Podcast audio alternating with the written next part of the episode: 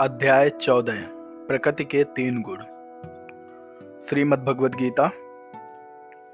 श्री भगवान उवाच, परम भूया प्रवच्छामि ज्ञानानाम ज्ञानमुत्तमम। यज ज्ञात्वा मुनिया सर्वे पराम सिद्ध मिते गता। भगवान ने कहा, अब मैं तुमसे समस्त ज्ञानों में सर्वश्रेष्ठ इस परम ज्ञान को पुनः कहूँगा, जिसे जान लेने पर समस्त मुनियों ने परम सिद्धि प्राप्त की है। तात्पर्य क्या है?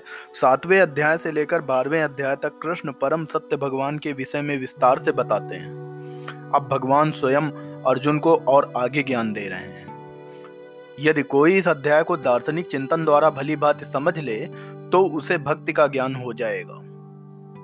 तेरहवें अध्याय में यह स्पष्ट बताया जा चुका है कि विनय पूर्वक ज्ञान का विकास करते हुए भवबंधन से छूटा जा सकता है।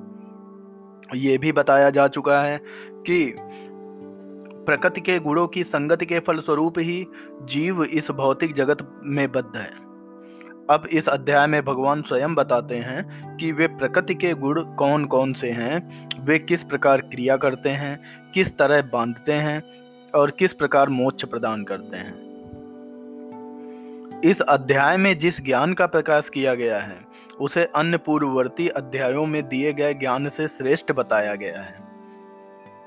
इस ज्ञान को प्राप्त करके अनेक मुनियों ने सिद्धि प्राप्त की है और वे बैकुंठ लोक के भागी हुए हैं।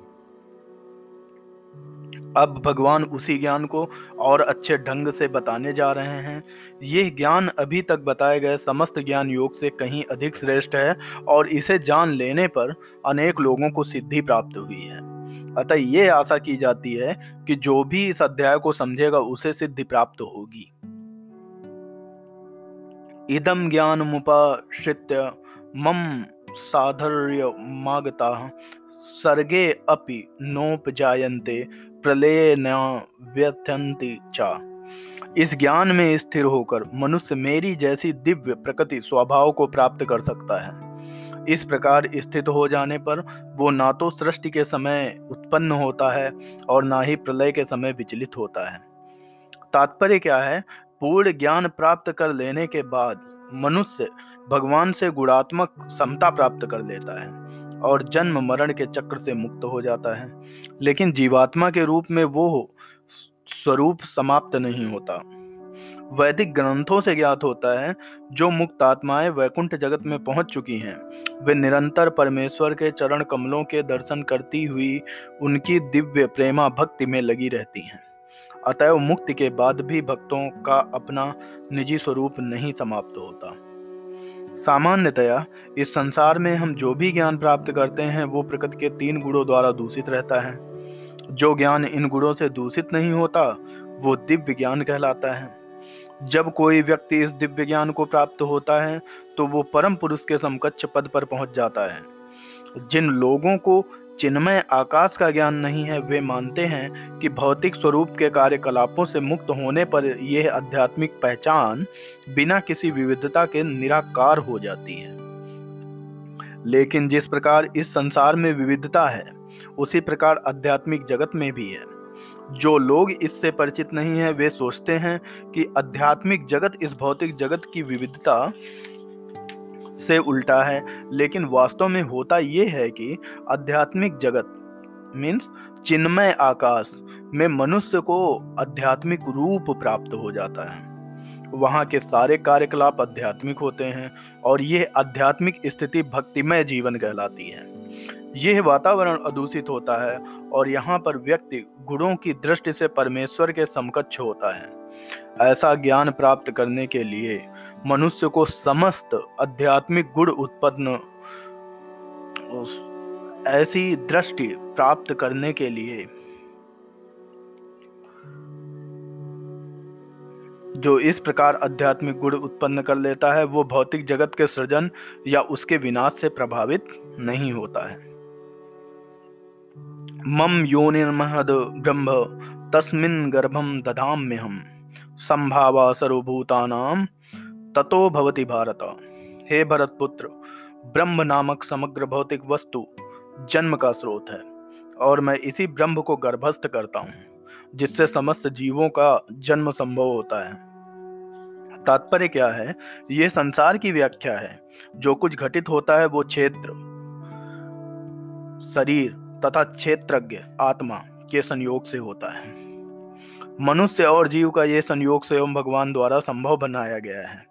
महत्त्व ही समग्र ब्रह्मांड का संपूर्ण कारण है और भौतिक कारण की समग्र वस्तु जिसमें प्रकृति के तीनों गुण रहते हैं कभी कभी ब्रह्म कहलाती है। परम पुरुष इसी समग्र वस्तु को गर्भस्थ करते हैं, जिससे असंख्य ब्रह्मांड संभव हो सके हैं।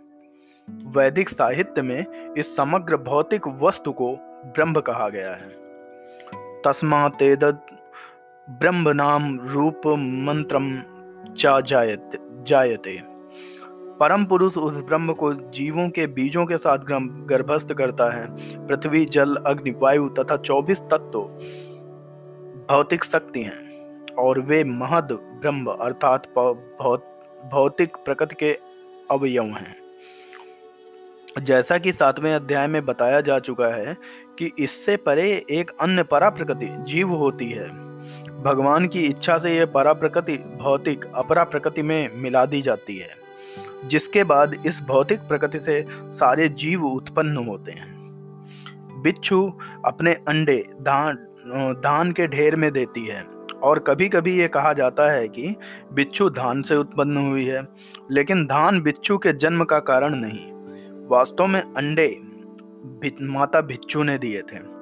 इस प्रकार भौतिक प्रकृति जीवों के जन्म का कारण नहीं होती। बीज भगवान द्वारा प्रदत्त होता है और वे प्रकृति से उत्पन्न होते प्रतीत होते हैं। इस तरह प्रत्येक जीव को उसके पूर्व कर्मों के अनुसार भिन्न शरीर प्राप्त होता है, जो इस भौतिक प्रकृति द्वारा रचित होता है, जिसके कारण जीव अपने पूर्व कर्मों के अनुसार सुख या दुख भोगता है। इस भौतिक जगत के जीवों की समस्त अभिव्यक्तियों के कारण भगवान है। सर्वयोनिस कौनते मूर्तिया संभवंतिया तासाम ब्रह्म मह घो निरहम बीज प्रदा पिता हे कुंती पुत्र तुम ये समझ लो कि समस्त प्रकार की जीव योनियाँ इस भौतिक प्रकृति में जन्म द्वारा संभव हैं, और मैं उसका बीज प्रदाता पिता हूँ। तात्पर्य क्या है? इस श्लोक में स्पष्ट बताया गया है कि भौतिक, कि भगवान श्री कृष्ण समस्त जीवों के आदि पिता हैं। सारे जीव भौतिक प्रकृति तथा आध्यात्मिक प्रकृति के संयोग हैं। ऐसे जीव केवल इस लोक में ही नहीं, अपितु प्रत्येक लोक में, यहाँ तक कि सर्वोच्च लोक में भी, जहाँ ब्रह्मा आसीन है, पाए जाते हैं। जीव सर्वत्र हैं। पृथ्वी, जल तथा अग्नि के भीतर भी जीव हैं। ये सारे जीव माता भौतिक प्रकृति तथा बीज प्रदाता कृष्ण के द्वारा उत्पन्न होते हैं। तात्पर्य यह है कि भौतिक जगत जीवों को गर्भ में धारण किए हैं और जो सृष्टि काल में अपने पूर्व कर्मों के अनुसार विविध रूपों में प्रकट होते हैं। सत्यम रजस्तम इति गुणा प्रकृति संभवा। निबंधनति महाबाहो देहे देहिन मव्ययम भौतिक प्रकृति तीन गुणों से युक्त है। ये हैं सतो, रजो तथा तमोगुण हे महाबाहु अर्जुन, जब शाश्वत जीव प्रकृति के संसर्ग में आता है तो वो इन गुणों से बंध जाता है। यहाँ तात्पर्य क्या है? दिव्य होने के कारण जीव को इस भौतिक प्रकृति से कुछ भी लेना देना नहीं है। फिर भी भौतिक जगत द्वारा बद्ध हो जाने के कारण वो प्रकृति के तीनों गुणों के जादू के वशीभूत होकर कार्य करता है। चूँकि जीवों को प्रकृति की विभिन्न अवस्थाओं के अनुसार भिन्न भिन्न प्रकार के शरीर मिले हुए हैं, अतएव वे उसी प्रकृति के अनुसार कर्म करने के लिए प्रेरित होते हैं। यही अनेक प्रकार के सुख दुख का कारण है। तत्र सत्वम निर्मल प्रकाशम का मनायम सुख संगेन बद्धनाति ज्ञान संगेन चानाज्ञ हे निष्पाप सतोगुण अन्य गुणों की अपेक्षा अधिक शुद्ध होने के कारण प्रकाश प्रदान करने वाला और मनुष्यों को सारे पाप कर्मों से मुक्त करने वाला है। जो लोग इस गुण में स्थित होते हैं, वे सुख तथा ज्ञान के भाव से बंध जाते हैं। यहाँ तात्पर्य क्या है? प्रकृति द्वारा बद्ध किए गए जीव कई प्रकार के होते हैं। कोई सुखी है और कोई अत्यंत कर्मठ तो दूसरा असहाय है। इस प्रकार के मनोभाव ही प्रकृति में जीव की बद्ध अवस्था के कारण स्वरूप हैं। भगवत गीता के इस अध्याय में इसका वर्णन हुआ है कि वे किस प्रकार भिन्न भिन्न प्रकार से बद्ध हैं और सर्वप्रथम सतोगुण पर विचार किया गया है। इस जगत में सतोगुण विकसित करने का लाभ ये होता है कि मनुष्य अन्य बद्ध जीवों की तुलना में अधिक चतुर हो जाता है। सतोगुणी पुरुष को भौतिक कष्ट उतना पीड़ित नहीं करते और उसमें भौतिक ज्ञान की प्रगति करने की सूझ होती है। इसका प्रतिनिधि ब्राह्मण है, जो सतोगुड़ी माना जाता है। सुख का ये भाव इस विचार के कारण है कि सतोगुण में पाप कर्मों से प्राय मुक्त रहा जाता है। वास्तव में वैदिक साहित्य में ये कहा गया है कि सतोगुण का अर्थ ही है कि अधिक ज्ञान तथा सुख का अधिकाधिक अनुभव। सारी कठिनाई ये है कि जब मनुष्य तत्व सतोगुण में स्थित होता है तो उसे ऐसा अनुभव होता है कि वो ज्ञान में आगे है और अन्य जीवों की अपेक्षा श्रेष्ठ है। इस प्रकार वो बद्ध हो जाता है। इसके उदाहरण वैज्ञानिक तथा दार्शनिक हैं। इनमें से प्रत्येक को अपने ज्ञान का गर्व रहता है और चूँकि वे अपने रहन सहन को सुधार लेते हैं, अतएव उन्हें भौतिक सुख की अनुभूति होती है। बद्ध जीवन में अधिक सुख का ये भाव उन्हें भौतिक प्रकृति के गुणों से बाँध देता है। अतएव वे सत्य गुण में रहकर कर्म करने के प्रति आकृष्ट होते हैं और जब तक इस प्रकार कर्म करते रहने का आकर्षण बना रहता है, तब तक उन्हें किसी न किसी प्रकार का शरीर धारण करना होता है। इस प्रकार उनकी मुक्ति की या बैकुंठ लोग जाने की कोई संभावना नहीं रह जाती। वे बारंबार दार्शनिक, वैज्ञानिक या कवि बनते रहते हैं और बारंबार जन्म, मृत्यु के उन्हीं दोषों में बनते रहते हैं। लेकिन माया मोह के कारण वे सोचते हैं इस प्रकार का जीवन आनंदप्रद है। रजो रगात्माकम वृद्धि तृष्णा संग समुद्भवम तन्निबाधंति कौनते कर्म संगेन देहिनम। हे कुंती पुत्र, रजोगढ़ की उत्पत्ति असीम आकांक्षाओं तथा तृष्णाओं से होती है। और इसी के कारण यह देहधारी जीव सकाम कर्मों से बन जाता है। वो इंद्रिय तृप्ति चाहता है और इस इंद्रिय तृप्ति के लिए वो रजोगुड़ी मनुष्य समाज में या राष्ट्र में सम्मान चाहता है और सुंदर संतान, स्त्री तथा घर सहित सुखी परिवार चाहता है। ये सब रजोगुण के प्रतिफल हैं। जब तक मनुष्य इसकी लालसा करता रहता है, तब तक उसे कठिन श्रम करना पड़ता है। अतः यहाँ पर स्पष्ट कहा गया है कि मनुष्य अपने कर्म फलों से संबंध होकर ऐसे कर्म, कर्मों से बन जाता है।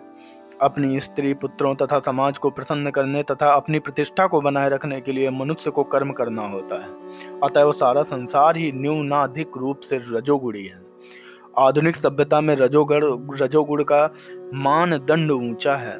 प्राचीन काल में सतोगुण को उच्च अवस्था माना जाता था। यदि सतोगुड़ी लोगों को मुक्ति नहीं मिल पाती तो जो रजोगुड़ी हैं, उनके विषय में क्या कहा जाए? तमस तत्व ज्ञानजम विद्धि मोहनम सर्वदेहिनाम प्रमादालस्या निंद्रा निबंधनाति भारत। हे भरत पुत्र तुम जान लो कि अज्ञान से उत्पन्न तमोगुण समस्त देहधारी जीवों का मोह है। इस गुण के प्रतिफल, पागलपन, प्रमाद, आलस तथा नींद है, जो बद्ध जीव को बांधते हैं। तात्पर्य क्या है? इस श्लोक में तू शब्द का प्रयोग उल्लेखनीय है। इसका अर्थ है कि तमोगुण देहधारी जीव का अत्यंत विचित्र गुण है। यह सतोगुण की सर्वथा विपरीत है। सतोगुण में ज्ञान के विकास से मनुष्य ये जान सकता है कि कौन क्या है, लेकिन तमोगुण में तो इसके सर्वथा विपरीत ही होता है। जो भी तमोगुण के फेर में पड़ता है, वह पागल हो जाता है, और पागल पुरुष ये नहीं समझ पाता कि कौन क्या है। वो प्रगति करने के बजाय अधोगति को प्राप्त होता है। वैदिक साहित्य में तमोगुण की परिभाषा इस प्रकार दी गई है, वस्तु यथा तत्व ज्ञानावर्कम विपर्य ज्ञान जनकम तमा। अज्ञान के वसीभूत होने पर कोई मनुष्य किसी वस्तु को यथारूप में नहीं समझ पाता। उदाहरणार्थ, प्रत्येक व्यक्ति देखता है कि उसका बाबा मरा है, अतः वो भी मरेगा। मनुष्य मृत्य है। उसकी संतानें भी मरेंगी, अतः मृत्यु ध्रुव है। फिर भी लोग पागल होकर धन संग्रह करते हैं और नित्य आत्मा की चिंता किए बिना अहिर्निश कठोर श्रम करते रहते हैं। ये पागलपन ही तो है।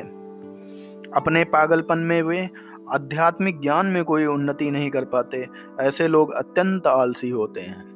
जब उन्हें आध्यात्मिक ज्ञान में सम्मिलित होने के लिए आमंत्रित किया जाता है तो वे अधिक रुचि नहीं दिखाते। वे रजोगुणी व्यक्ति की तरह भी सक्रिय नहीं रहते। अतएव तमोगुण में लिप्त व्यक्ति का एक अन्य गुण ये भी है कि वो आवश्यकता से अधिक सोता है।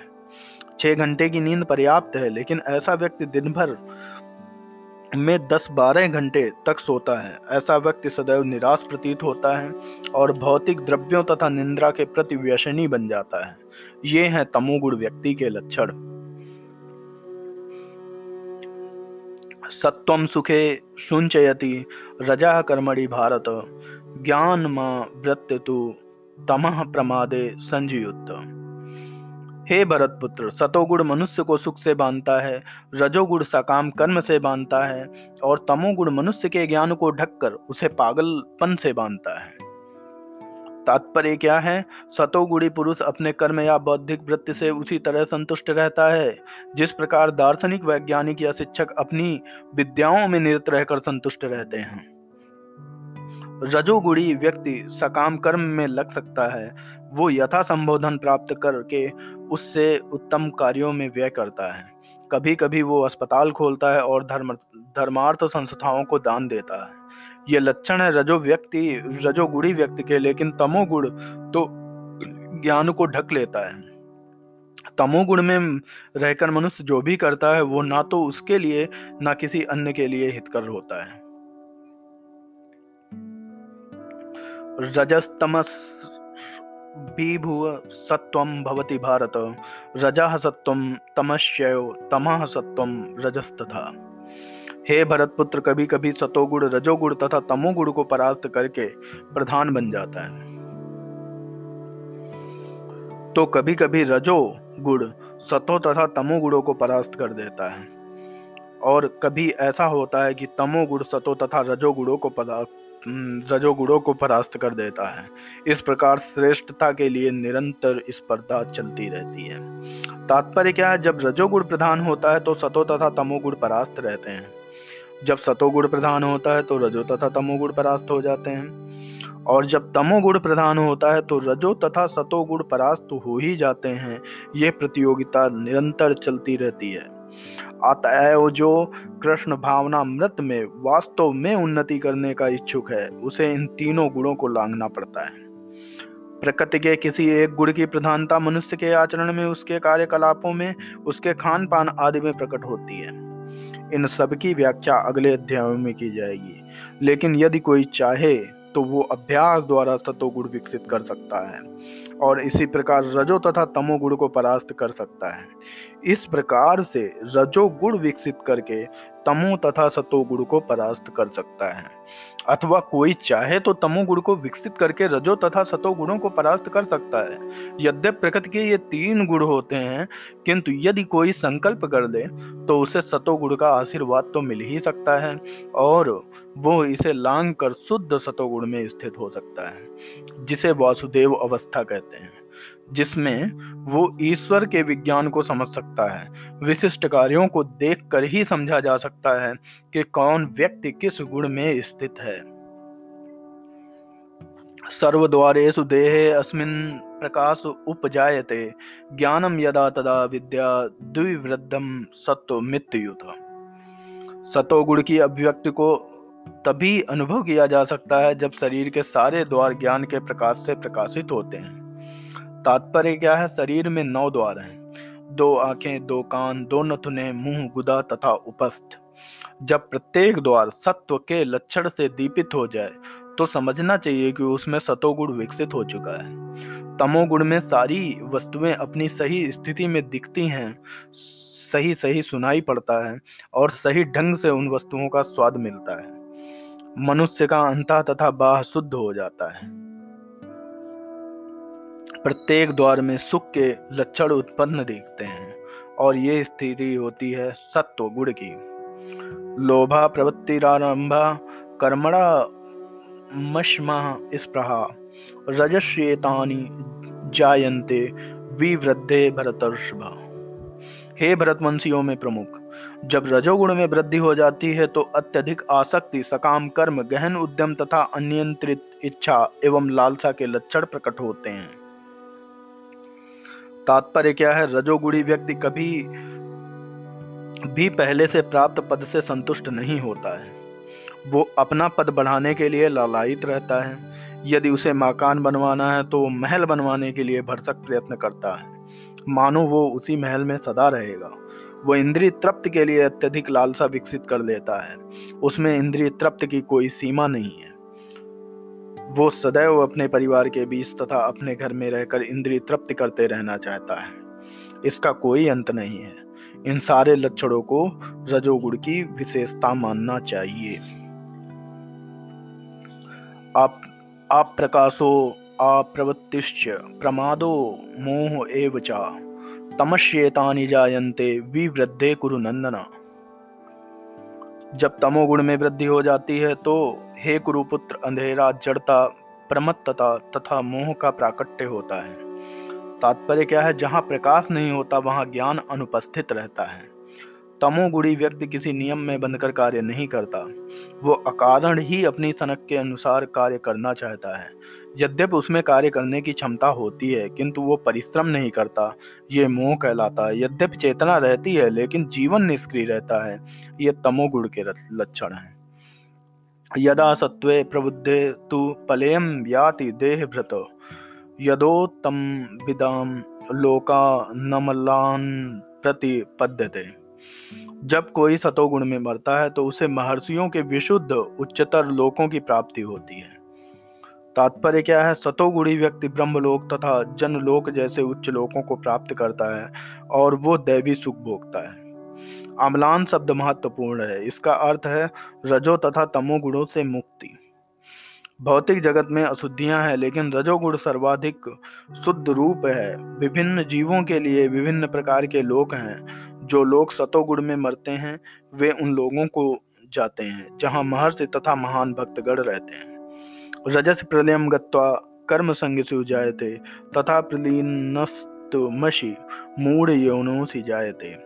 जब कोई रजोगुण में मरता है तो वो सकाम कर्मियों के बीच में जन्म ग्रहण करता है, और जब कोई तमोगुण में मरता है तो पशु योनि में जन्म धारण करता है। तात्पर्य क्या है? कुछ लोगों का विचार है कि एक बार मनुष्य जीवन को प्राप्त करके आत्मा कभी नीचे नहीं गिरता। ये ठीक नहीं है। इस प्रकार के अनुसार यदि कोई तमोगुड़ी बन जाता है तो वो मृत्यु के बाद पशु योनि को प्राप्त होगा। वहाँ से मनुष्य को विकास पक्रम द्वारा पुनः मनुष्य जीवन तक आना पड़ता है। अतएव जो लोग मनुष्य जीवन के विषय में समुचित चिंतित हैं, उन्हें सतोगुड़ी बनना चाहिए और अच्छी संगति में रहकर गुणों को लांग कर कृष्ण भावनामृत में स्थित होना चाहिए। यही मनुष्य जीवन का लक्ष्य है। अन्यथा इसकी कोई गारंटी, निश्चितता नहीं है कि मनुष्य को फिर से मनुष्य योनि प्राप्त हो। कर्मणा सुकृतश्याहु सत्विकम निर्मलम फलम। रजसस्तु फलम दुखम ज्ञानम तमसा फलम। पुण्य कर्म का फल शुद्ध होता है और सात्विक कहलाता है, लेकिन रजोगुण में संपन्न कर्म का फल दुख होता है और तमोगुण में किए गए कर्म मूर्खता में प्रतिफलित होते हैं। तात्पर्य क्या है? सतोगुण में किए गए पुण्य कर्मों का फल शुद्ध होता है, अतएव वे मुनिगण, जो समस्त मोह से मुक्त हैं, सुखी रहते हैं। लेकिन रजोगुण में किए गए कर्म दुख के कारण बनते हैं। भौतिक सुख के लिए जो भी कार्य किया जाता है, उसका विफल होना निश्चित है। उदाहरणार्थ, यदि कोई गगनचुंबी प्रसाद बनवाना चाहता है तो वह उसके बनने के पूर्व अत्यधिक कष्ट उठाना पड़ता है। मालिक को धन संग्रह के लिए कष्ट उठाना पड़ता है और प्रसाद बनाने वाले श्रमिकों को शारीरिक श्रम करना होता है। इस प्रकार कष्ट तो होते ही हैं। अतएव भगवत गीता का कथन है कि रजोगुण के अधीन होकर जो भी कर्म किया जाता है, उसमें निश्चित रूप से महान कष्ट भोगने होते हैं। इससे यह मानसिक तुष्टि हो सकती है कि मैंने ये मकान बनवाया या इतना धन कमाया लेकिन यह कोई वास्तविक सुख नहीं है। जहाँ तक तमोगुण का संबंध है, कर्ता को कुछ ज्ञान नहीं रहता। अतएव वो उसके समस्त कार्यों, उसके समस्त कार्य उस समय दुखदायक होते हैं और बाद में उसे पशु जीवन में जाना होता है। पशु जीवन सदैव दुखमय है। यद्यपि माया के वसुभूत होकर वे इसे नहीं समझ पाते। पशुओं का वध भी तमोगुण का के कारण है। पशु बधिक यह नहीं जानते कि भविष्य में इस पशु को ऐसा शरीर प्राप्त होगा, जिससे वो उनका वध करेगा। यही प्रगति का नियम है। मानव समाज में यदि कोई किसी मनुष्य का वध कर दे तो उसे प्राणदंड मिलता है। यह राज्य का नियम है। अज्ञानवश लोग ये अनुभव नहीं करते कि परमेश्वर द्वारा नियंत्रित एक पूरा राज्य है। प्रत्येक जीवित प्राणी परमेश्वर की संतान है, और उन्हें एक चीटी तक मारा जाना सहन नहीं होता। इसके लिए मनुष्य को दंड भोगना पड़ता है। अतएव स्वाद के लिए पशु वध में रत रहना घोर अज्ञान है। मनुष्य को पशुओं के वध की आवश्यकता नहीं है क्योंकि ईश्वर ने अनेक अच्छी वस्तुएँ प्रदान कर रखी हैं। यदि कोई किसी कारण से मांसाहार करता है तो यह समझना चाहिए कि वो अज्ञानवश ऐसा कर रहा है और अपने भविष्य को अंधकारमय बना रहा है। समस्त प्रकार के पशुओं में से गोवध सर्वाधिक अधम है, क्योंकि गाय हमें दूध देकर सभी प्रकार का सुख प्रदान करने वाली है। गोवध एक प्रकार से सबसे बड़ा अधम कर्म है। वैदिक साहित्य में गोभी पीड़ित मत्सरम सूचित करता है कि जो व्यक्ति दूध पीकर गाय को मारना चाहता है, वो सबसे बड़े अज्ञान में रहता है। वैदिक ग्रंथों में एक प्रार्थना भी है, जो इस प्रकार है। नमो ब्राह्मण देवाय, गो ब्राह्मण हिताय चा जगद्विताय कृष्णाय गोविंदाय नमो नमः। हे प्रभु, आप गायों तथा ब्राह्मणों के हितैषी हैं, और आप समस्त मानव समाज तथा विश्व के हितैषी हैं। तात्पर्य ये है कि इस प्रार्थना में गायों तथा ब्राह्मणों की रक्षा का विशेष उल्लेख है। ब्राह्मण आध्यात्मिक शिक्षा के प्रतीक हैं और गायें महत्वपूर्ण भोजन की। अतएव इन दोनों जीवों, ब्राह्मणों तथा गायों की पूरी सुरक्षा प्रदान की जानी चाहिए। यही सभ्यता की वास्तविक प्रगति है। आधुनिक मानव समाज में आध्यात्मिक ज्ञान की उपेक्षा की जाती है और गोवध को प्रोत्साहित किया जाता है। इससे यही ज्ञात होता है कि मानव समाज विपरीत दिशा में जा रहा है और अपनी भ्रष्टना का पथ प्रशस्त कर रहा है। जो सभ्यता अपने नागरिकों को अगले जन्म में पशु बनने के लिए मार्गदर्शन करती हो, वो निश्चित रूप से मानव सभ्यता नहीं है। निसंदेह आधुनिक मानव सभ्यता रजोगुण तथा तमोगुण के कारण कुमार्ग पर जा रही है। ये अत्यंत घातक युग है और समस्त राष्ट्रों को चाहिए कि मानवता को महानतम संकट से बचाने के लिए कृष्ण भावना मृत की सरलतम विधि प्रदान करे। जय श्री कृष्ण। राधे राधे।